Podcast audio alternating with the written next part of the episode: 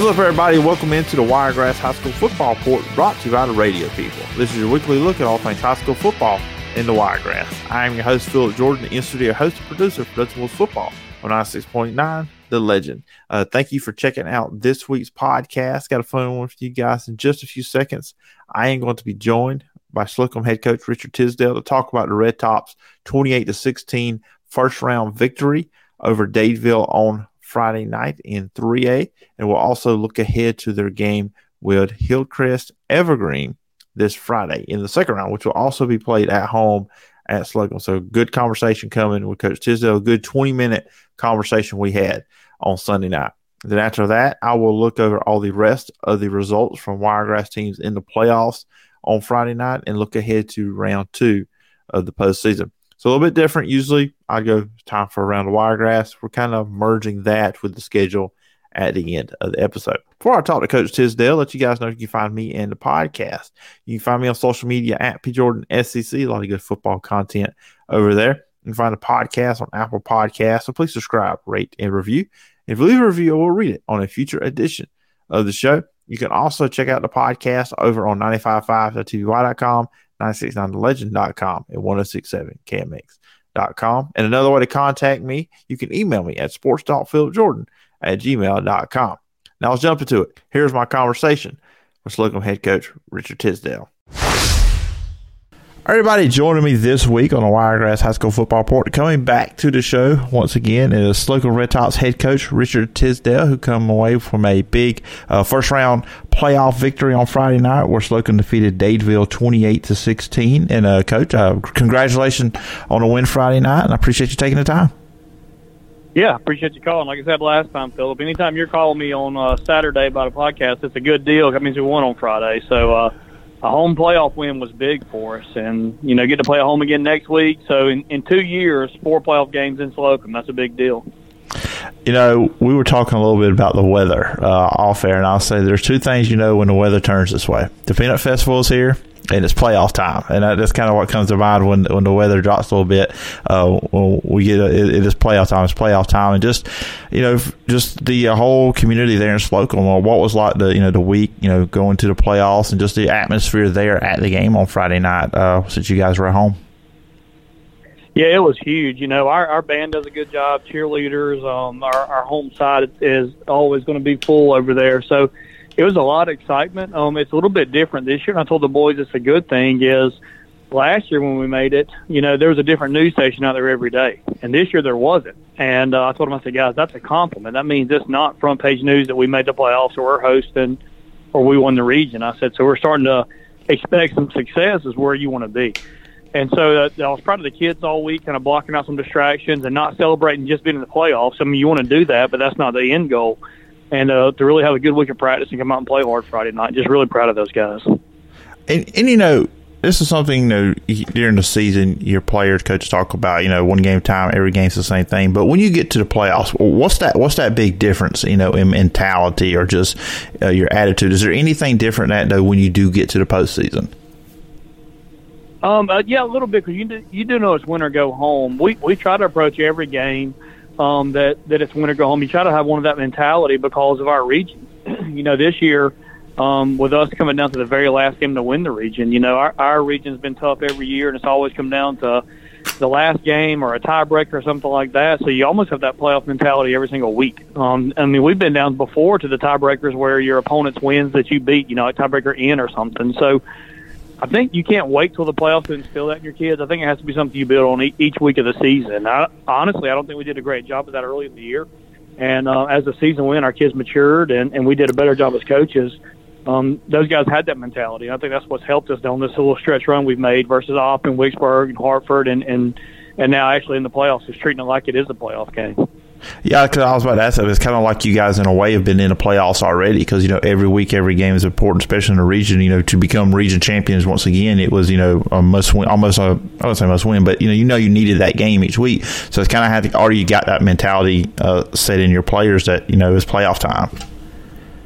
Yeah, that's exactly right. And and you know, we dropped that one to HA, and then it, it made the next ones must win when you go through and you got Daleville, New Brockton, Opp, Wicksburg um, and so you kind of had that mentality going in because you know, one of our goals every year is to win the region, not just to try to squeak in the playoffs. And and so I definitely think it helps. I don't think you can wait till the postseason to start talking about it. I think it's something you have to talk about every single week. Yeah, I guess you know we mentioned this uh, last time I had you on, and of course you mentioned it in the preseason. You know, winning program versus winning team, and it kind of I guess does all tie back to that comment from earlier in the year. Yeah, it really does, and it's a credit to the kids and and how hard they've worked. Um, you know, when you go back, I love looking at that page. I usually look at in the off season that history of Alabama high school football. If you never looked at that, um, and you're out there, it's it's interesting look and to see that um, you know this is the first time that we've done this in a long time out here. Um, I think 0304 maybe or 0203, I can't remember exactly now is the last time we've had this much success in Slocomb. So, you know, I told these kids that they're they're changing the the history out here and they're they're making it where it's expected of them every year, and they're the ones that did that. So just really exciting for these guys that their names are going to be in the history books forever. And when they bring their sons out there to watch games and and their sons are playing, they can talk. They're the guys that really did it. They're not Uncle Rico that said, "If Coach would have put me in," you know, they they really did make it happen. And so I think it's exciting for them, just for the rest of their life, to be be part of this community and be part of this history.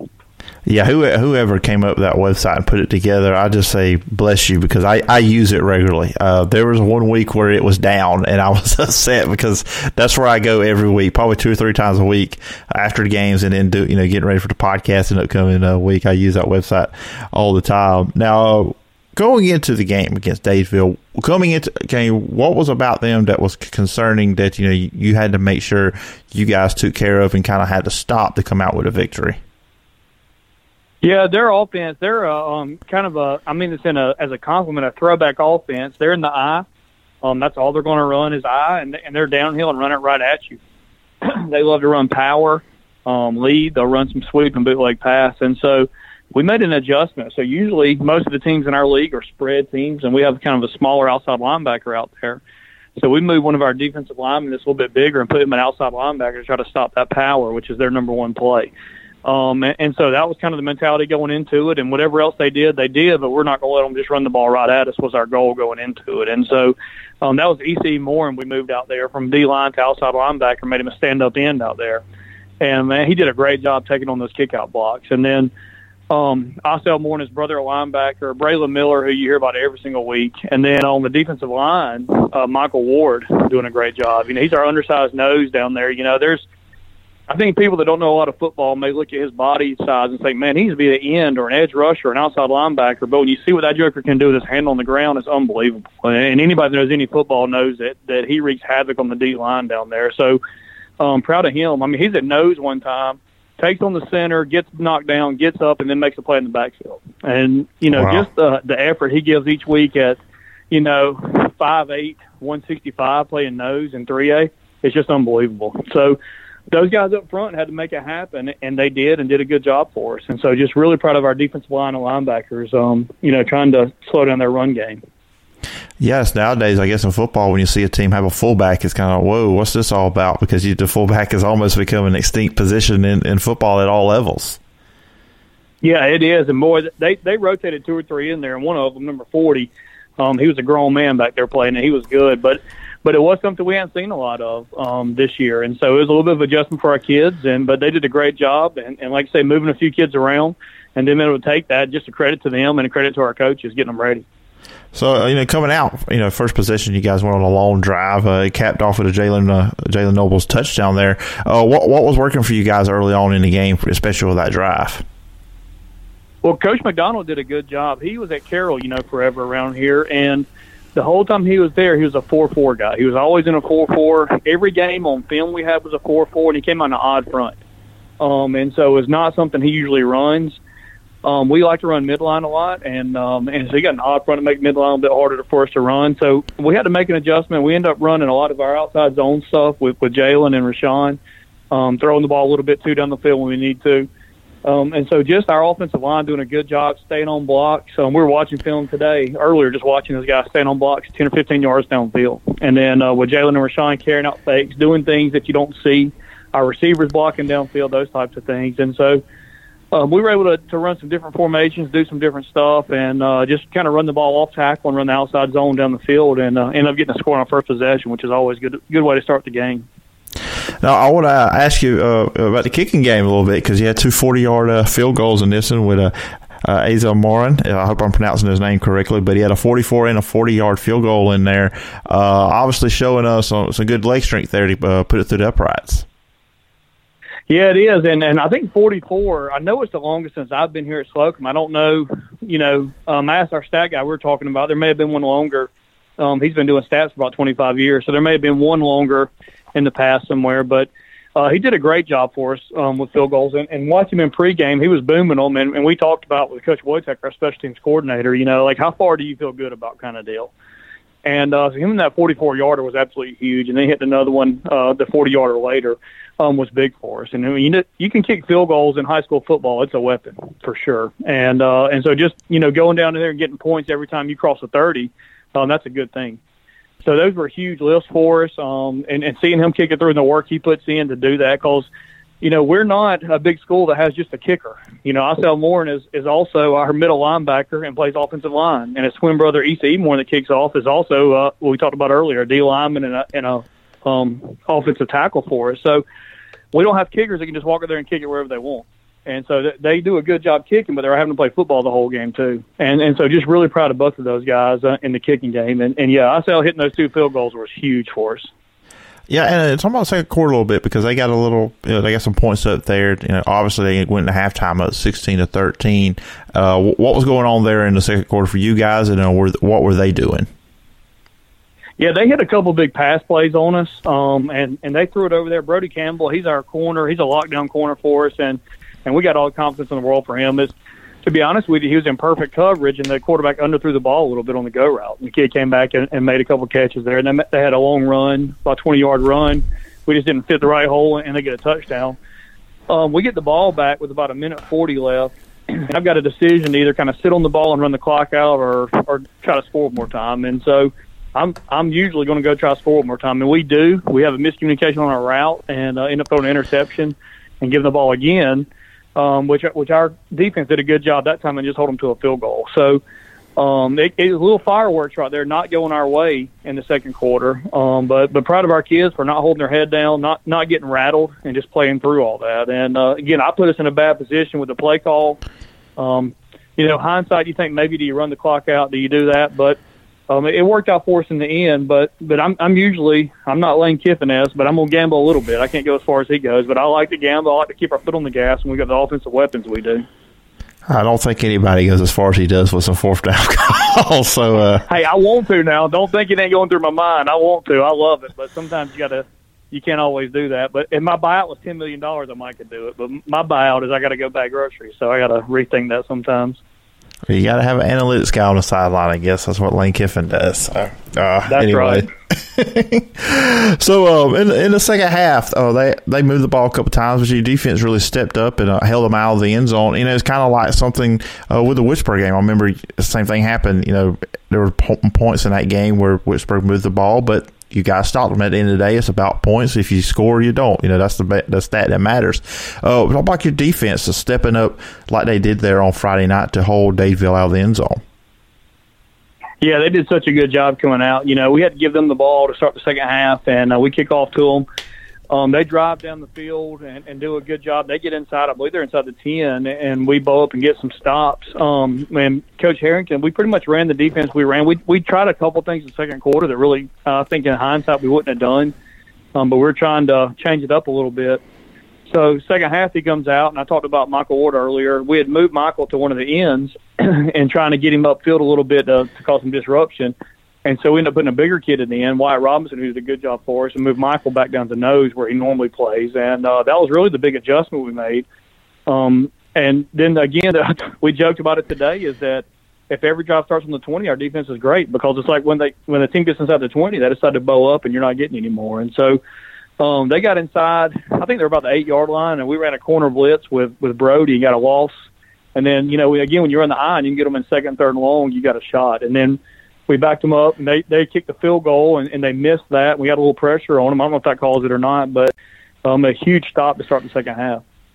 Yeah, I know. It also mixed in with there. You had an interception from Jalen Nobles, and then one of the drives, I know, eighty yards. It was it was a Rashawn Miller and Jalen Nobles uh, drive there. Just to talk about them guys, you know, just not just offensively, I know with Jalen Nobles too, but you know what they bring on defense too as well. Yeah, that um the 80 yard drive came right after that missed field goal, and, and they drove it down there. Um, and then again, it's Coach Harrington. To be honest with you, if you saw the quote Jalen had in the paper, he said, "Honestly, I was standing there and they threw it to me." Coach Harrington um, had them scouted pretty well and rolled Jalen down to the alley, and they they literally throw it right to. It. So both of those guys play um, defense for us as well. Jalen at safety and Rashawn at outside linebacker, and and they do a good job for us there. Um, you know, with, with those two guys and as athletic as they are, and they carry the ball so many times, you know, we try to get them off defense if we can. We just kind of run out of uh, at some point. Um, and and so they play both sides of the ball for us, and then. You know, every time I talk about defense, I talk about Braylon Miller, our middle linebacker, and you know I catch some grief sometimes from some coaches that pay to get in to Wyatt and Braylon on offense more and Braylon could really help us on offense, to be honest with you. But people, again, if you know football, you know how important the middle linebacker is. And if we were to lose Braylon or Braylon was tired, um, Rashawn and Jalen can do the things they do. And so Braylon really makes us go on defense, setting that inside middle linebacker spot for us and, and making that happen. And just really valuable kid for our team, a leader.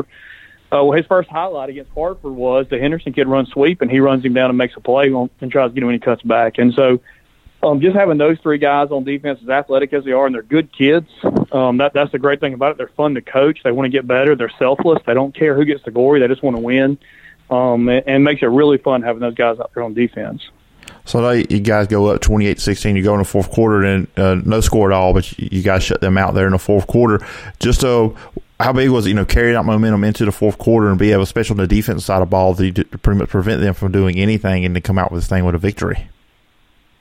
Yeah, it was huge, you know, and they're as part of their game plan, what they do, they use a lot of clock you know, he's going to snap at, you know, less than 10 seconds every single time and try to limit our possessions. Uh, you know, we only punted one time. We had the one interception and still only scored 28 points. So that's because they hold the ball so much. And so when we finally get it back to fourth quarter, um, we end up having a turnover on downs. And, um, and so we, it's fourth down and seven. I call a real conservative run play instead of trying to throw it just to make sure nothing bad happened.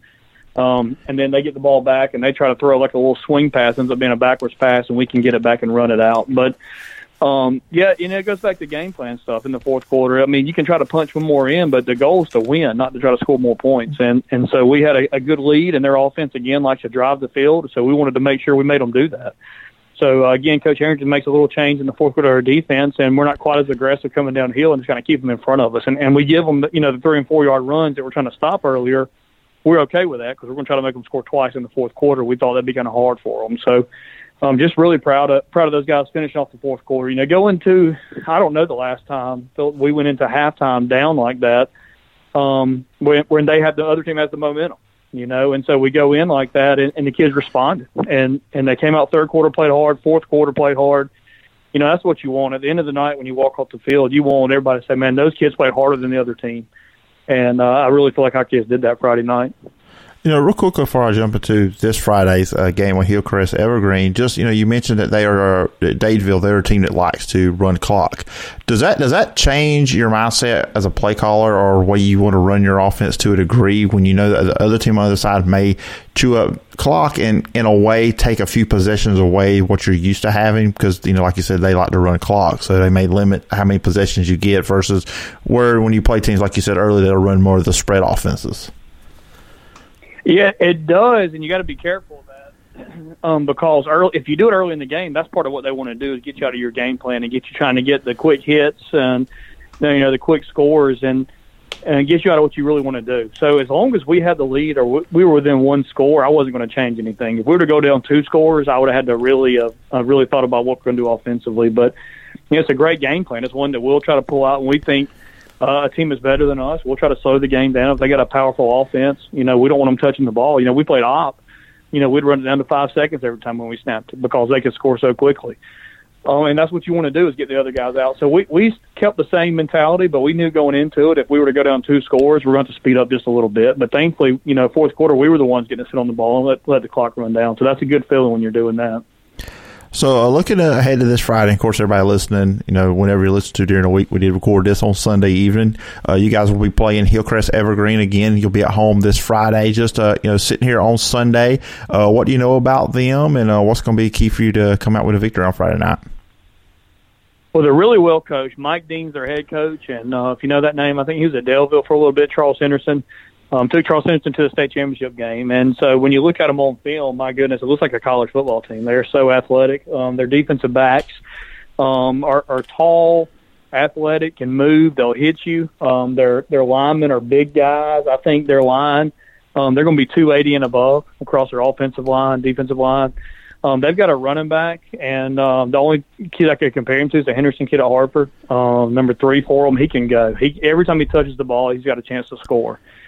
So defensively, it's going to try to make them drive the field, not let them have you know big chunk plays, and uh, do what we got to do there. And then offensively, it's going to be tough. I'm just going to be honest with you. They're huge up front. They're fast in the secondary, so we're going to be patient.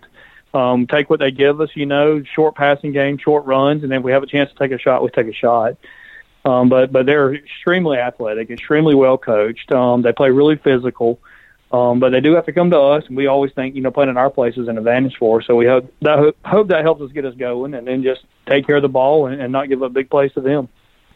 All right, it's going to be exciting. Uh, of course, I wish you uh, wish you guys all the luck this Friday. And uh, Coach Tisdale, as always, I always appreciate you you coming on the show. Uh, we're about to hit 20 minutes. I think this has probably been our longest conversation since uh, I've been doing the podcast. When I have you on, uh, but I do appreciate you when you do come on the show. And good luck to you and the Red Tops this Friday night. Thanks, Bill. Anytime I get on talk about these kids, I get to coach every day. I'm all about it. So sometimes you're going to just shut me up so you can get off when you need to. But no, I appreciate you, and like I always say, I appreciate what you do for high school sports and promoting it and and making these kids big time because that's what they are, and and they're you know they're big time to us, big time to Slocomb, and, and big time to the Wiregrass. So thank you for your coverage and uh, and reaching out. All right. Thanks again to Coach Tisdale for coming on this week's edition of the Wiregrass High School Football Report. And now we're going to look at the rest of the Wiregrass, what happened in the playoffs for the rest of the Wiregrass teams. And we're going to start with 7A, uh, where Enterprise defeated Fairhope 35 to 10. Uh, so Enterprise now goes to 8 and 3 on the season. They held Fairhope to just 148 yards of total offense. Really great defensive performance there.